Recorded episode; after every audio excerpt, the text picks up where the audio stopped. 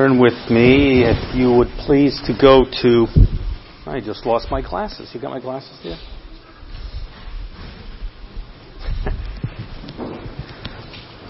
That's an ominous start. There you go. Thank you.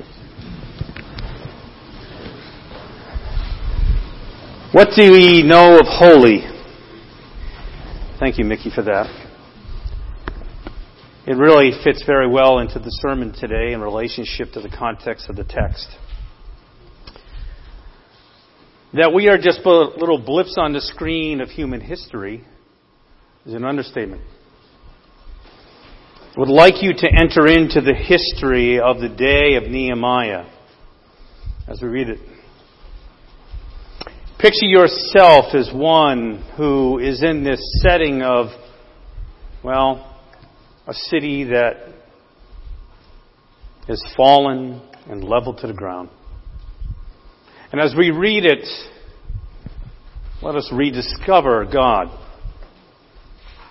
Let us rediscover the means to which God gave the church to know Him even in the midst of great trial.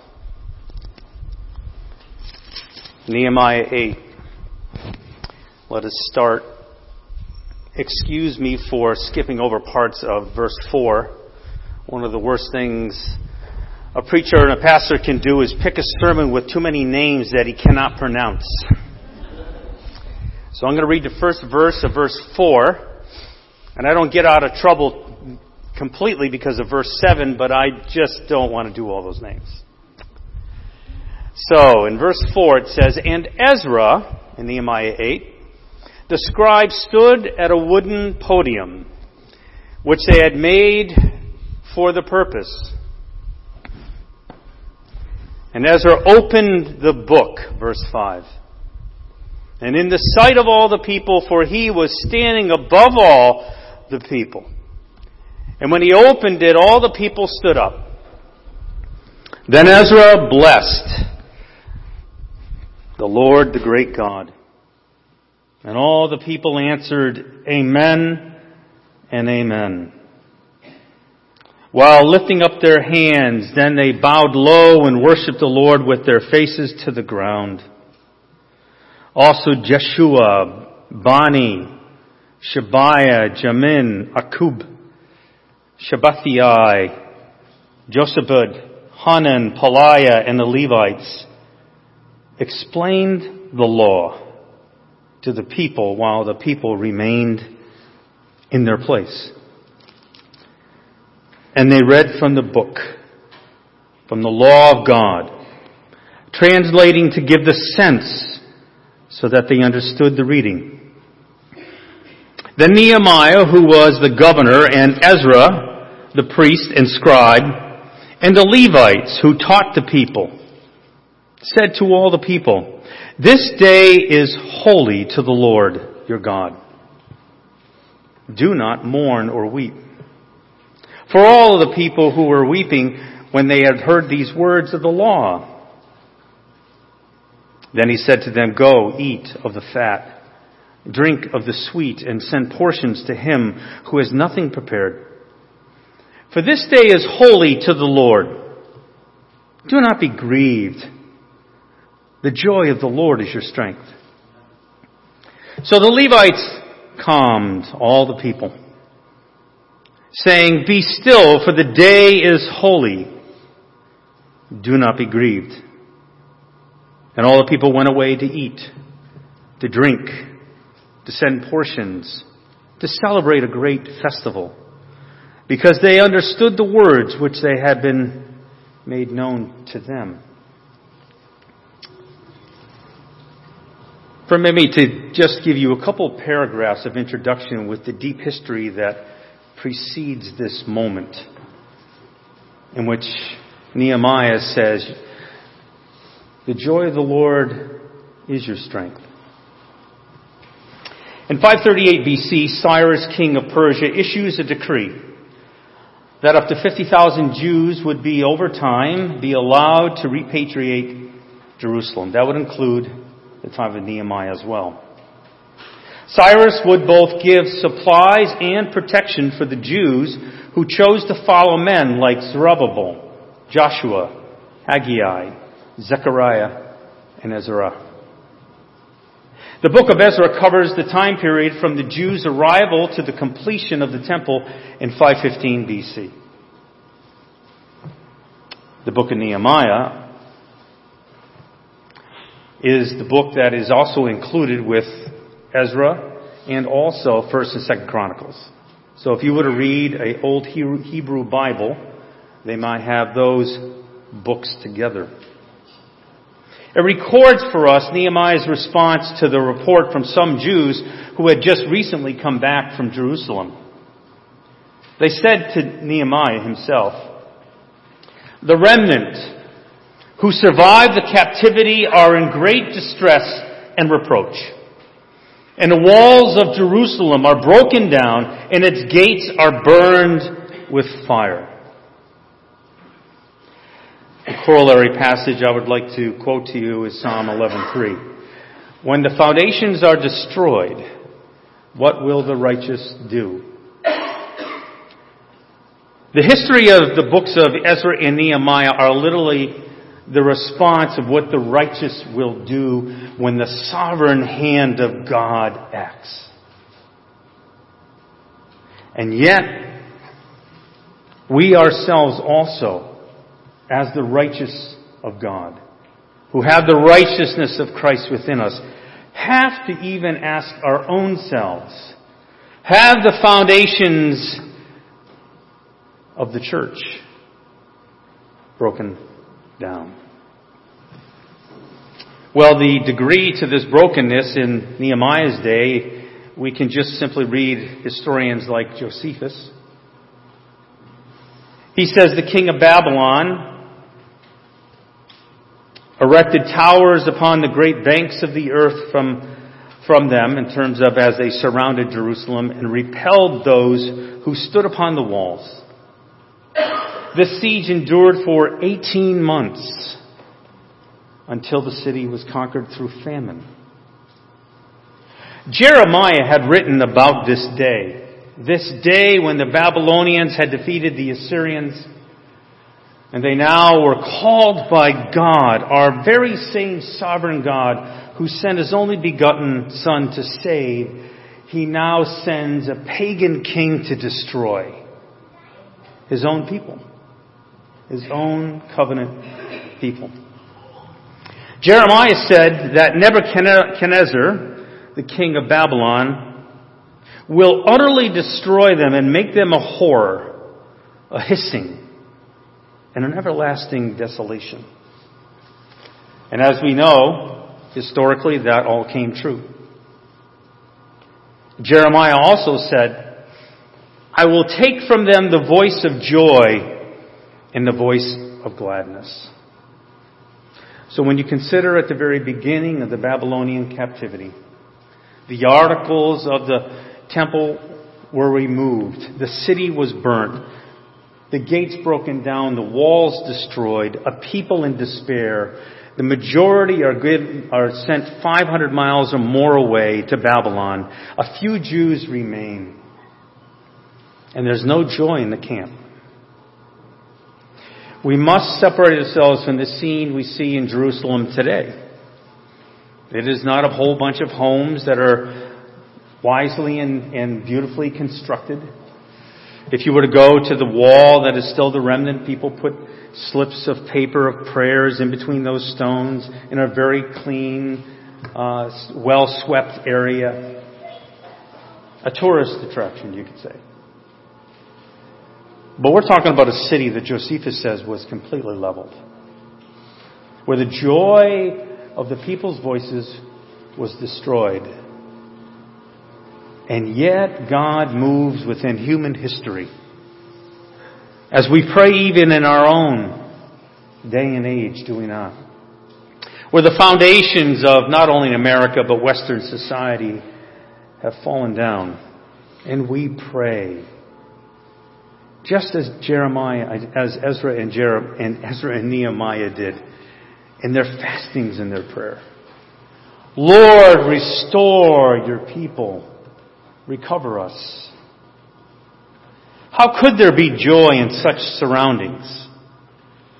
To bring it a little bit more closer to home, picture yourself in Berlin at the very end of World War II. Picture a lone Lutheran church standing in the middle of the city of broken down buildings. You would still see the despair of the people. We can't believe that this has happened to our nation. And then you are called to go to Germany and to restore that broken city. This is the charge and the call of both Ezra and of Nehemiah. Ezra was called to rebuild the temple. And God would do it not first by calling Ezra, by giving the heart, uh, a heart of stone that now became for a moment a heart of flesh in King Cyrus the Persian. And allowing Ezra to go back to rebuild the temple. And for Nehemiah, he, he himself, as the cupbearer of Artaxerxes, when you read those two books, you must follow through on the changing of kings. Artaxerxes sees this solemn man who he sees every day. And he says, What's wrong? And Nehemiah speaks of this report, of this great reproach that God has sent towards the people of Jerusalem still left. And the the toll that has been taken upon 70 years of captivity with the people of God. And their desire, this bubbling up desire within the nation to want to go back. You see, Jerusalem was just a symbol. I should say, not just a symbol. It was also the very protection of the very presence of God that now, of course, had left. The prophets had prophesied that the glory of the Lord would lead the temple, and that happened. And yet this hope, this faith, ingrained in God's covenant people, where the Spirit of God moves in human history, in the, those who do not believe and those who do. God moved the hearts to come back to God, to rediscover Him. We must ask the question, how could 70 years of captivity and rejection of God lead to now a love to God, a desire to want to build that temple, a desire to want to go back to a rubble, a city of rubble, to risk your life amongst the nations and to build. I could ask the same question probably to many of you here. How could a church, a Christian, feeling the pain of a church split. Almost the destruction of the very place, say, you even grew up in church and were saved. How? How could you rediscover God and go back to church? In your mind, it's just a place of rubble, of division, of hurt and pain, of alienation from God. Maybe you just never forgave God. Surely these are some of the thoughts some of the Jews had. They had 70 years to think about it. In fact, so many Jews actually became so comfortable and prosperous within Babylon, most did not return. But some did. 50,000 did. We don't have walled or walls around the church as Jerusalem had walls around the city that protected the temple and the homes within it. But we do have spiritual walls in the church and for the church.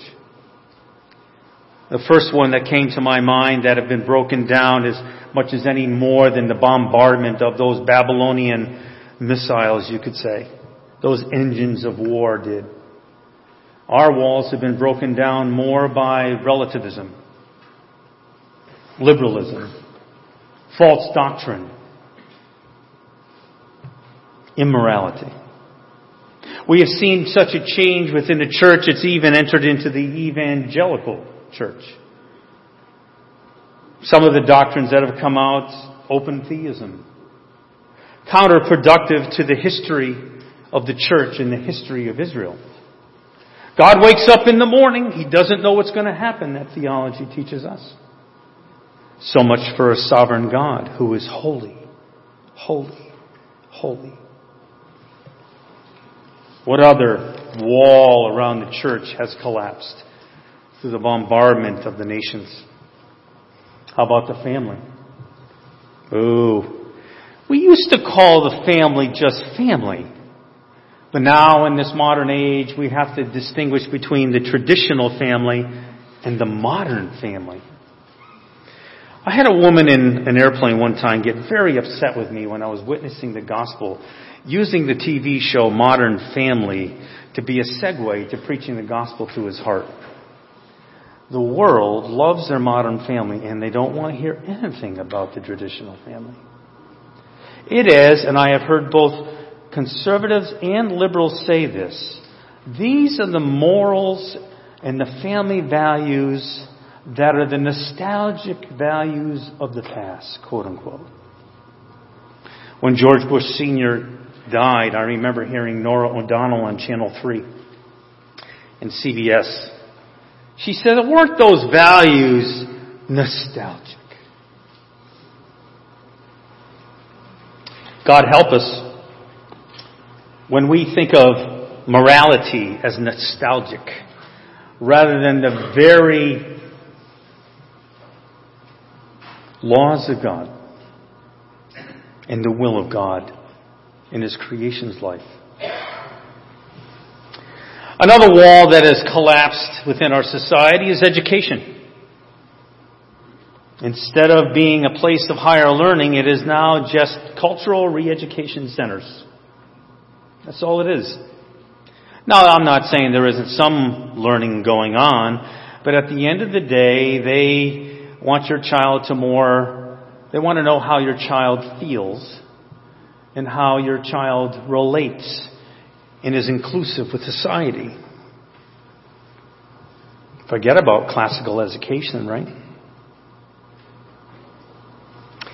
Well, maybe you are a victim of the casualty and a casualty of these wars, these culture wars. It's on the news every night. Maybe you surrendered to some of these pressures and are even willing or thinking about raising a white flag. Many have already done that. We've seen within our history. For instance, if you've lived as long as I have now, I've turned 60 years old and I guess I now have decades to remember back to. I remember in the 1970s they made no fault divorce. As if there can be a divorce with no fault. Doesn't make any sense, right? But that's the way the culture has gone since the 1960s. We haven't made a lot of sense since then. But maybe you got one of those divorces as a Christian. It wasn't your fault. That the Word of God had no impact upon your life. And you didn't see that what God hath created, let no man put asunder. And you put it asunder. And I'm not using this as a guilt trip. I'm saying this in relationship to how the change, not only of Western society, but the world as a whole has changed and how the foundations have crumbled. Maybe you're a young person who here who wants to date an unsaved believer. Or maybe you're a married person who's married an unsaved believer. It's more convenient sometimes Massachusetts just changed the law to smoking pot for recreational purposes, right? Am I correct there? Just because a law changes, that does not necessarily mean that the Christian is allowed to partake. Here's the thing. If you have not been directly affected by the culture and by this moral relativism of the day, then you are at least in the same camp as Nehemiah. You have heard others from this church, as Nehemiah heard from the city of Jerusalem. And they have said to you, the walls have been broken down and many Christians are in great distress and reproach. And I can't say, and I love Mickey's song because it talked about the loss and the trouble that comes. And yet we are recovered when we come back to God and rediscover Him. We are not that different from Nehemiah's day. Think of it in this one sense. I, I actually went to a conference once, uh, and uh, the speaker was a theologian from California. And he uh, was asked the question, he says, Aren't you worried about the Muslim impact upon Western civilization? And his uh, response surprised me, but it made sense. He says, he says, I'm not worried about it at all. He says, if you look at human history, he says basically human history starts with paganism, and then you have Christ, and then you will see paganism return. And all we are is salt and light within the world. Because that's the way of the world. You see, in the day of Nehemiah, all Israel was, was a city surrounded by paganism. In America today, the church is a city now being surrounded by paganism. That's where we're headed.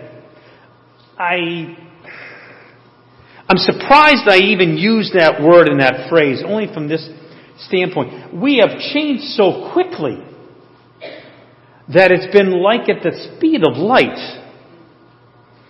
To use the word paganism in this day and age when just 30 years ago the percentage of people who were against homosexual marriage was over 65%. Now we're talking about the world being overall paganistic and hedonistic. It's changing that fast. It does seem that God has no control, doesn't it? But we must recognize Him as holy and holy. That means his divine patience is measured to the exact amount in relationship to when he will act within human history according to his decree. And we must wait.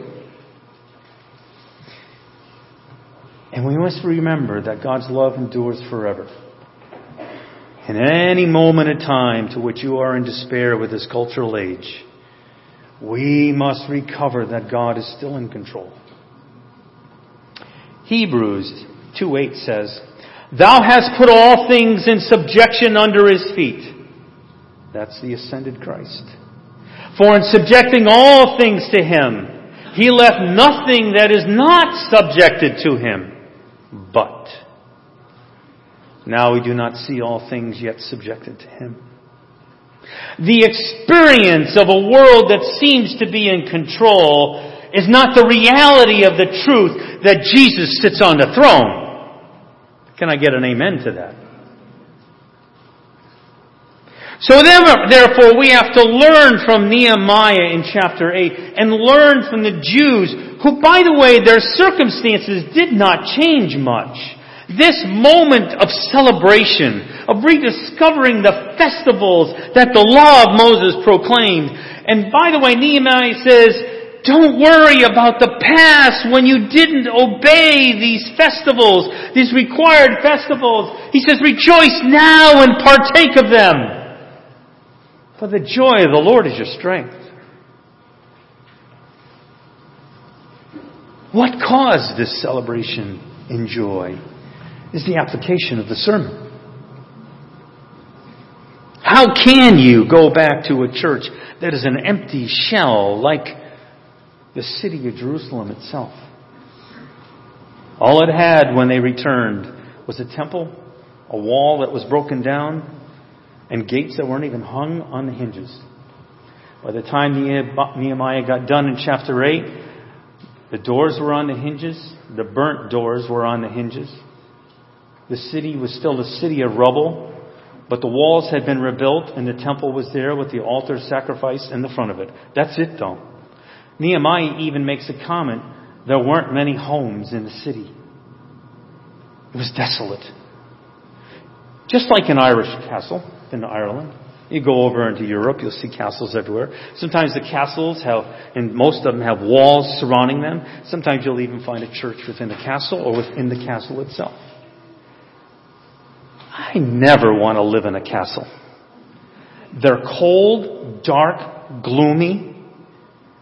That's what Jerusalem is. And they're rejoicing in the Lord. Why? I have three things to preach to you in relationship to what I discovered in my reading of Ezra and Nehemiah as a whole. We would do well as a people of God to rediscover these three things because the first one is the sovereignty of God, and that sounds like a moot point. Well, we are a Doctrines of Grace church. We just, if you were a witness down below um, at the Bible study, at the adult Bible study, you would have heard Seth talking about the sovereignty of God and the freedom of God's electing choice and the grace of God that is extended to some, but not all. And we rejoice in that, and here we are as a church. We don't need to rediscover the sovereignty of God, right? But brothers and sisters, the foundations of churches all around us are crumbling. There are many in despair. We even know many of them. They are our friends, Christian friends, are they not? That isn't even taken into consideration the individuals in this church where they have had that family breakdown. They have had that divorce. They have dated that unsaved believer and so on, where the culture has crept in and they have been affected personally. And they are crying out, I need to rediscover God. Brothers and sisters, the first answer to that question and that reality is you must rediscover God's sovereignty in your life. Not just simply as a doctrine. Because knowledge puffs up, but love builds up and the love of a sovereign God, even though He allows you and permits you in a period of time in your life to go through that discouragement, that pain, that depression, that despair, He has never left you. His love has always been a genuine, loving concern for you. He never gives up on you. He has even written your name in the Lamb's Book of Life.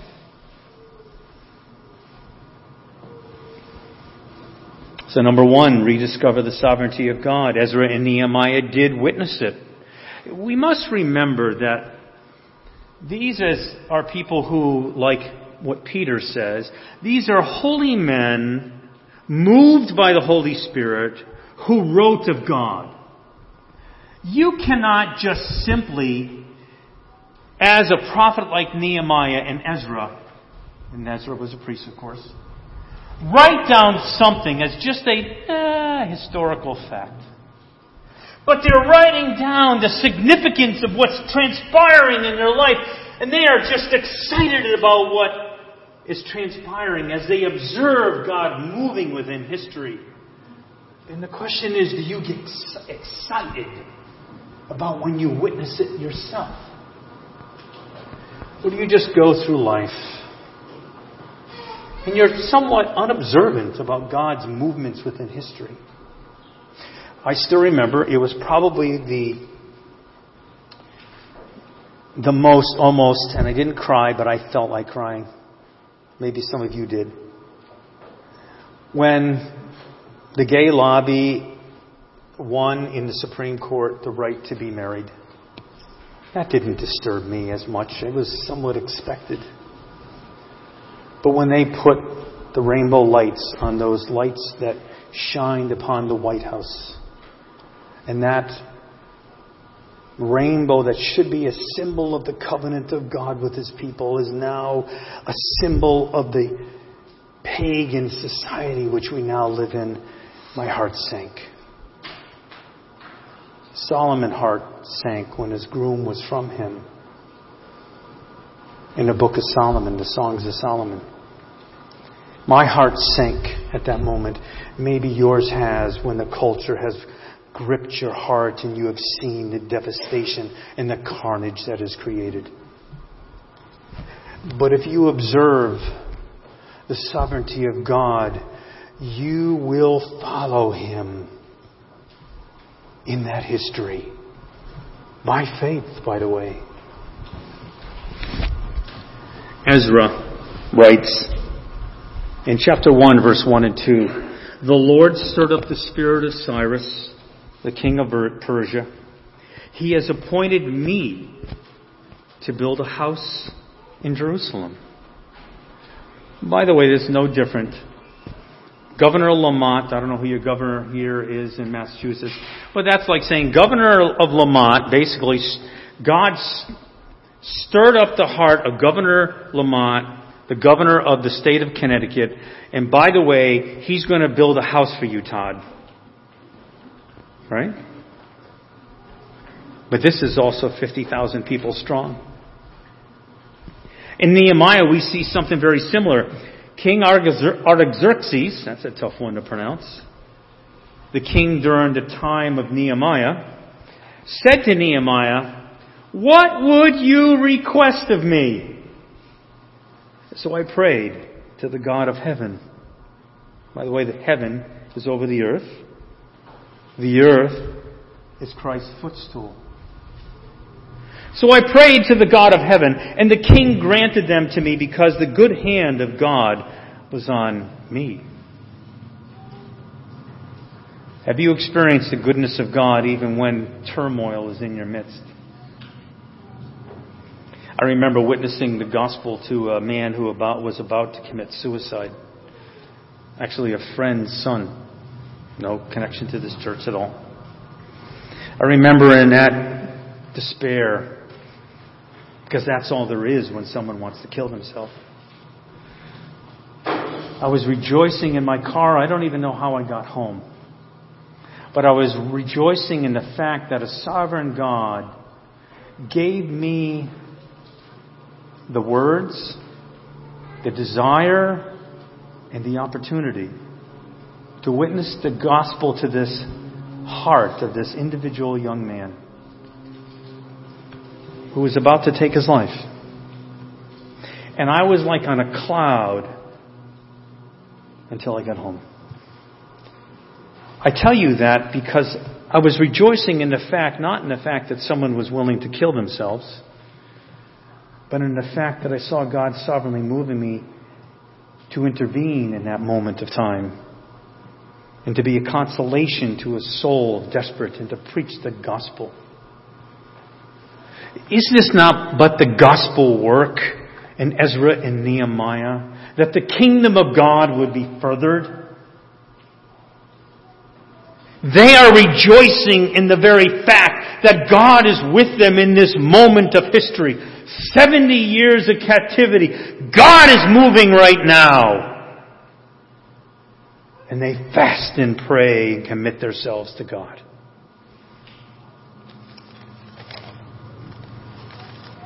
Isaiah even said, even before the 70 years of captivity started, he says in regards to God, God will go before them and also be their rear guard. It won't be Cyrus. It won't be Artaxerxes. It won't be the protection he gave. It won't be the governors he, he uh, uh, notified in advance so the governors wouldn't slay the people on their way down to the city of Jerusalem. Everything was prepared from a human standpoint, but everything was prepared from God's standpoint. Do you see that in your life? God acting in a way that preserves you, protects you, guides you. You must rediscover the sovereignty of God. You know, it's, I debated whether to talk about this part of the sermon, but I'm going to talk about Donald Trump today. You know, I have seen within the church great anxiety in relationship to the, the foundations falling apart through culture and Christians looking at Donald Trump as if he's a Messiah like person. And I only can tell you that he is far from the truth of being that. But what I do see is a sovereign God who uses a rebellious nation and gives the exact king or president that the nation deserves and what he has decreed that we deserve. Now, whether you, whether you like or dislike about Donald Trump really isn't the significance. But can you see Donald Trump just as much as Barack Obama as God's choice? Do you, have you complained about, oh, Barack Obama is the worst president we've ever had, and that's just his first day installed as president?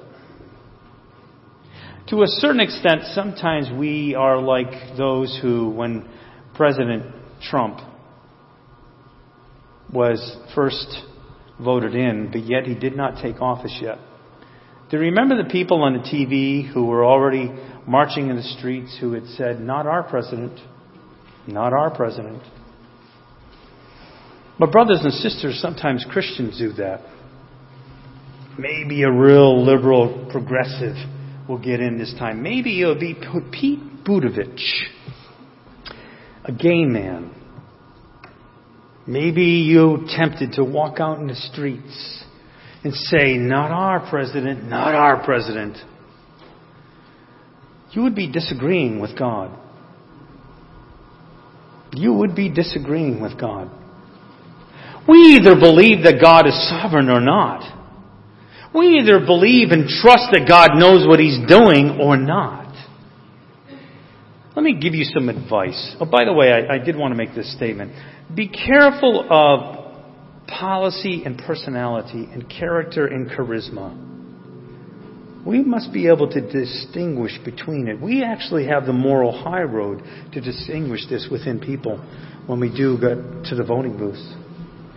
But at the end of the day, I, I was listening to a, a, sermon by Ravi Zacharias only about two weeks ago. And gee, what a wise man, huh? Oof.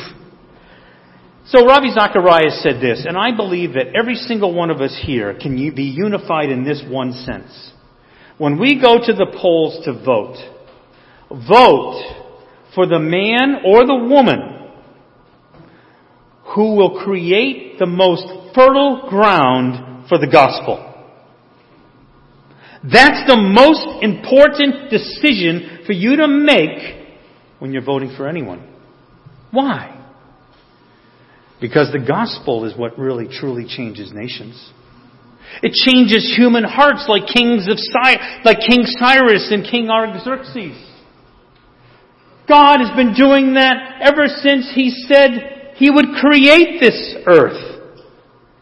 You know, Daniel said, recognize that the Most High is sovereign over the realm of all mankind, and he bestows it upon whomever he wishes.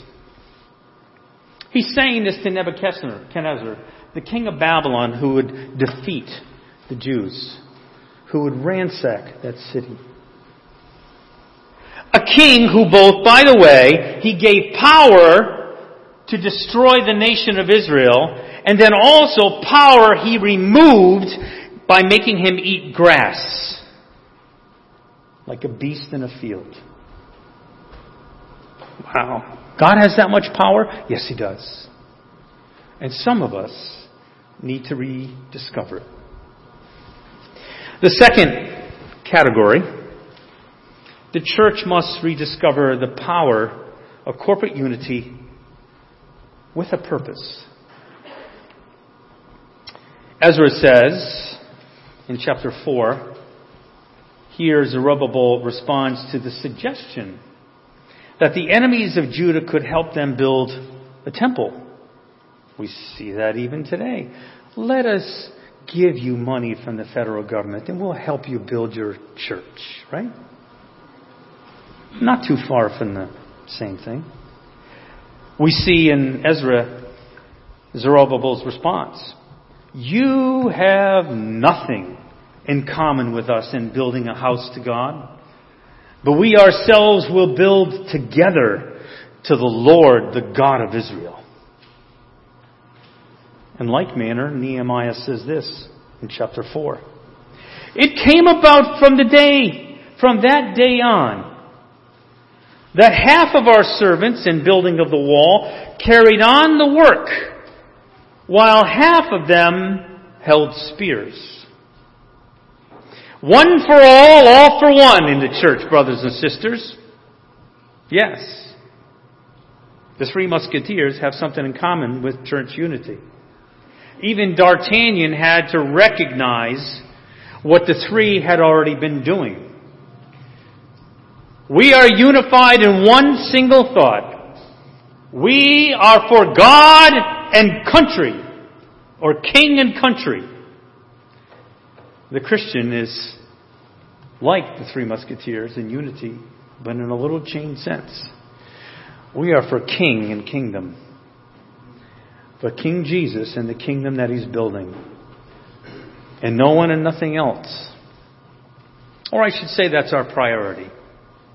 You know, God did tell Daniel to seek the prosperity of the nation. Nothing wrong with that. But let it be a segue to the gospel to save hearts of men. Do you have a heart for unity in this church? How independent minded are you? Does it affect your relationship to the church? Does it affect your relationship to God? And you have to ask yourself those questions. Are we willing to die for one another? Like the workmen in Jerusalem, are you holding a trowel or are you holding a spear? I know one thing that I have been called to do. As one of the two elders, my greatest calling is to teach the flock and to protect the flock. I know I'm supposed to hold a spear, but that doesn't prevent me from also to hold a trowel. The deacons hold trowels. But by the way, we all should hold a spear and a trowel. Build the city of God. Build the kingdom of God. Ephesians 2:20 and 21 says this, Christ Jesus himself being the cornerstone, in whom the whole building being fitted together is growing into a holy temple in the Lord, in whom you also are being built together in the dwelling of God in the Spirit. Do you see the connection? We should not be surprised that God calls us through the apostle Paul individually as believers Inside us, God has made us a temple, and corporately, He has also made us a temple. Both in the New Testament. In John 10, Jesus said, I am the good shepherd. I lay down my life for the sheep. In order for a church to be unified, we must first give up ourselves. It was literally the nation's mindset in Ezra and in the book of Nehemiah to sacrifice in order to gain the greater gain for the kingdom of God. And they did it willingly under harsh circumstances. Thirdly, the church must rediscover the precious value of the Word of God. We see that in the text that every man, woman, and child in Nehemiah 8 went to where Ezra was standing on a podium preaching the law of Moses that had only been recently discovered in relationship to how it would create revival within a nation. God's word is portrayed as living, active, and sharp. It is the sword or the spear that we hold in our hands when we build the church. It is the where the sovereignty of God also meets in our daily life because the Word of God and the Spirit of God is being living, living or lived out within ourselves on a daily basis. Do you start your day with the Word of God? Is God close to you where the Word of God reminds you of His sovereign will within your life? In Nehemiah and Ezra, Israel's joy is a direct result of rediscovering God's Word, God's law. They did not just find the book of the law, they treasured it. They heard it from those who understood it. And then they gathered together to know it more. In the day of Manasseh, a great day of darkness, Manasseh even sacrificed his own sons. But literally two generations later, his grandson is raised by a sovereign God to become king, I think at the age of eight years old. And at that same moment, not by chance, but by the sovereign pleasure of God, who works all things after the counsel of his own will, had the high priest discovered the book of the law in the temple. And revival began. Revival is here in the book of Ezra and Nehemiah. It's the place where joy surfaces, comes to the surface of the Christian. Brothers and sisters, 87% of American households have a Bible. Over 50% don't read it. Do you have a Bible that's rarely touched in your home? Because if you do, you need to rediscover the Word of God that will bring you to a sovereign God who controls all events within this world. And He will bring a uniting power of the Spirit within you to join hands within this church to praise Him.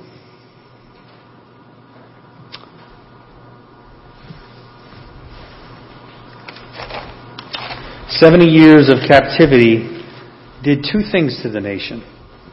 It was a captivity, but it was also an estrangement from God. And we should not see these as circumstance, where the Word of God is directly related to the rediscovery of God. Some here may need to mourn over that sin because they've neglected God. Others may not have to mourn at all, but go straight to rejoicing and praising.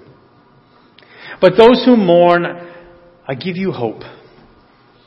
The nation was in 70 years of darkness, and they found, and God found for them room for hope, of praise, and of joy. How happy in the Lord are you? That question is also answered by another question. How much do you treasure God and His Word? Do you treasure it? Is it like a treasure that was in the field and you go home, as Jesus said, and you sell all your possessions to buy it? Have you? Maybe there's some things in our culture that you still hang on to. You're unwilling to sell them. And then, therefore, because of it, the treasure of God in His book is not quite as much of a treasure as it should be. Jesus said, Where your treasure is, there will your heart be also. Jesus has a very simple way of cutting to the heart, does he not? In Nehemiah 8, all the people celebrated a great festival because they understood the words which had been made known to them. Having a book on a coffee table doesn't solve your spiritual crisis. Doesn't. Reading it, knowing it, loving it, treasuring it, and trusting in it, and God who wrote it will take you out of that crisis. Don't be confused with external happiness and inward happiness. Both can occur at the same time, but you can be in a city of rubble in a church that has had a split, a foundation that has been destroyed, and still be happy. Because your relationship is with God and not with men. Cursed is the man who trusteth in man. And even ourselves, we trust in one another. We must. But at the end of the day, if a Christian lets you down, and I have been let down by Christians, I've been a Christian 40 years, just wait. If you've been a Christian five, five, if you've been a Christian for only five years, just wait for a few more years. A Christian's going to let you down. Will anybody agree with that? Yeah. Trust in God, who has already written down for you and given you all the reasons to trust Him.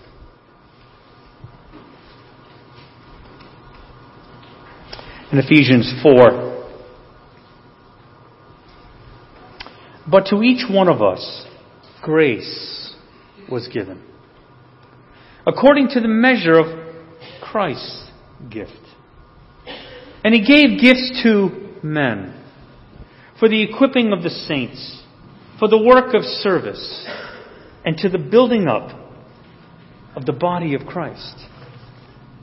Does that sound like the time of Nehemiah? The building of the kingdom of God? The building of the temple of God? The building up of the unity of the body of Christ? Remembering the sovereignty of God? Trusting in the Word of God as they understood it. The joy in this house comes from the throne of God's grace, sovereignly molding us into a royal priesthood, a holy nation, and a people after God's own possession. In Ephesians 5, Christ also loved the church and gave himself up for her, that he might present to himself the church in all her glory. Do you know that God wants you to conquer and to be successful? In your darkest days, God wants you to abide in His Word and His name and be successful as a Christian who has the Spirit of God within them. All of us should recognize that to bring glory to God. Corporate worship is the culmination of glorying in the sovereign God who causes me to dwell in this, this land of, of sadness. And He brings joy to my heart when I come here. But He also brings joy with me from the worship service to catapult me into the week ahead. We could ask the question what is God's plans then for Sovereign Grace Chapel? We know about God's sovereignty and we believe it. But we must also apply it. We must seek the unity of the body and pursue it as if this is the very will of God for us individually and corporally. And then we must be like the Bereans. The Bereans were more noble minded than the Thessalonians because they searched the scriptures daily to see if these things were so. Do you believe the politician who tells you this is the world the way should be? Or should you believe God who says this is the way the world is and what it should be? The church's captivity today is contemporary culture, in my opinion. We must work together to build God's kingdom. We must recognize God's rule over the nations and proclaim the gospel so that the church's walls will stand the test of time. Simple. if it were only that simple. But I do know that greater is He is in me than He was in this world. Amen? I do know that God does, His only begotten Son, sits upon the throne at the right hand of the Father and is currently, right now, in history present, ruling over the nations in fulfillment of the Old Testament passages of the resurrected Christ and resurrecting power. Do you believe that, brothers and sisters? He is the cornerstone Jesus is the cornerstone and the capstone of the building here we sit in, but also the cornerstone and the capstone of your faith that trust in God alone. You may need to rediscover God. If you can say to yourself and say, I don't know if I could have done what Ezra and Nehemiah did. I don't know if I'd ever recover from a church split. I don't know if I'd ever recover if a, if a Christian really insulted me and slandered me and let me down. I don't know if I could ever recover. And then God brings revival through His Word. Even though it felt like captivity, the freshening air which God breathes into our souls of the Word of God and the will of God. Fill us with the hope of Him. And the joy of the Lord becomes our strength to live another day. Let us finish in prayer.